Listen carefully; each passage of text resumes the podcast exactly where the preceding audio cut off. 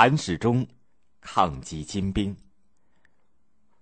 公元一一二九年冬，也就是宋高宗建炎三年，金兵统帅完颜兀术，又叫做宗弼，率领十万大军攻破宋都临安以后，转战各地，连败宋军，一路烧杀抢掠，得意洋洋的准备满载而归。为了躲避宋军及各地义军的阻拦。在沿江地区，百姓自发组织起了抗金的部队。金兵日夜兼程，企图在镇江附近渡江北归。这个时候，宋将浙西制置使韩世忠正奉命开赴镇江，负责长江防务。他率领八千官兵，途经江阴的时候，已经知道金兵的动向。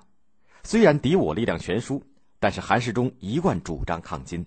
对朝廷节节退让的投降政策和金兵入侵的暴行十分气愤，他当即决定以少敌多，阻击金兵。他的夫人梁红玉也是深明大义的女中豪杰，坚决支持丈夫抗金。他们运筹帷幄，排兵布阵，专等兀术渡江的时候迎头痛击。这一天恰逢正月十五闹元宵，韩世忠为了麻痹金军，在秀州城。张灯结彩，欢度佳节。这里的秀州就是今天的浙江嘉兴，自己却马不停蹄，突然引兵赶到镇江。等金兵到来，宋兵已经扼守在焦山、金山等各处要塞，截断了兀术的归路。矗立在长江边的金山是镇江的制高点，是敌我双方必争之地。韩世忠料到金兵一定会登上金山庙高处，探听我军虚实。便预先派出士兵，分别埋伏在庙中和江岸，约定以鼓声为号，合击杀敌。不久，果然有五名金兵骑马闯入庙中，伏兵杀敌心切，竟然突然冲出，结果只擒住了两人，另外三人拨转马头，择路而逃。其中一个人身穿红袍，腰背玉带，慌忙当中跌下马来，又立刻跃起，狂奔而去。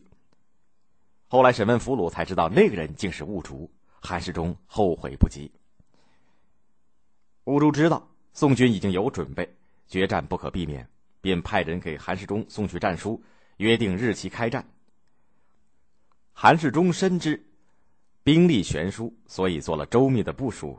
他用战船封锁江面，不让金军的一兵一卒逃窜，以示歼灭金兵的必胜信念。战斗开始，韩世忠亲自指挥，带头闯入敌阵，与兀竹大战十回合。韩夫人梁红玉洗去脂颜，戎装上阵，登高擂鼓助战。将士们看见主帅神勇，又闻得韩夫人的鼓声，军心大振，人人争先，奋勇冲杀。这一战，金兵损失惨重，宋军大获全胜，兀竹无法突围渡江，不得不收兵退却。兀竹出战惨败。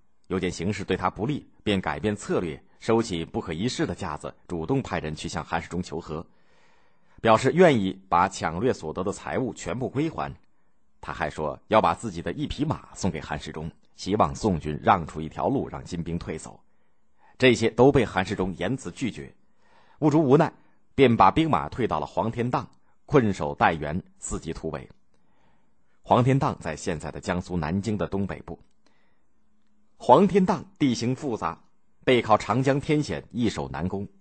韩世忠不急于进攻，他想出了一条妙计，让船队开到了金山下屯集，船上准备了铁钩和铁索，挑选身强力壮的勇士操纵。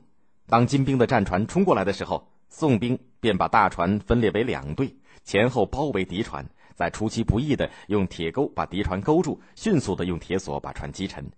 几次遭遇战，宋军无不获胜。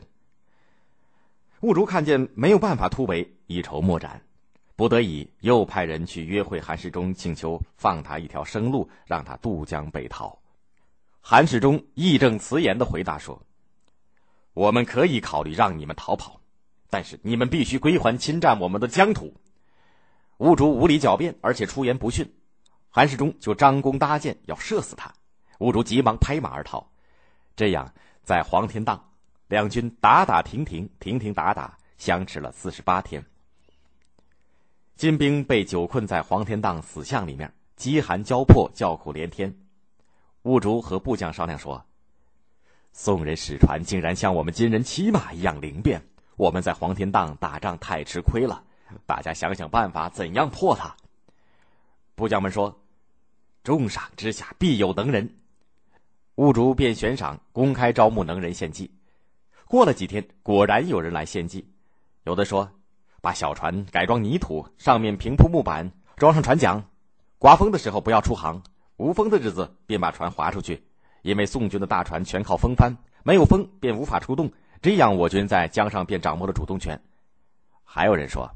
开凿一条大渠通江口，这样可以直达宋军的上游，能够悄悄的渡江北回。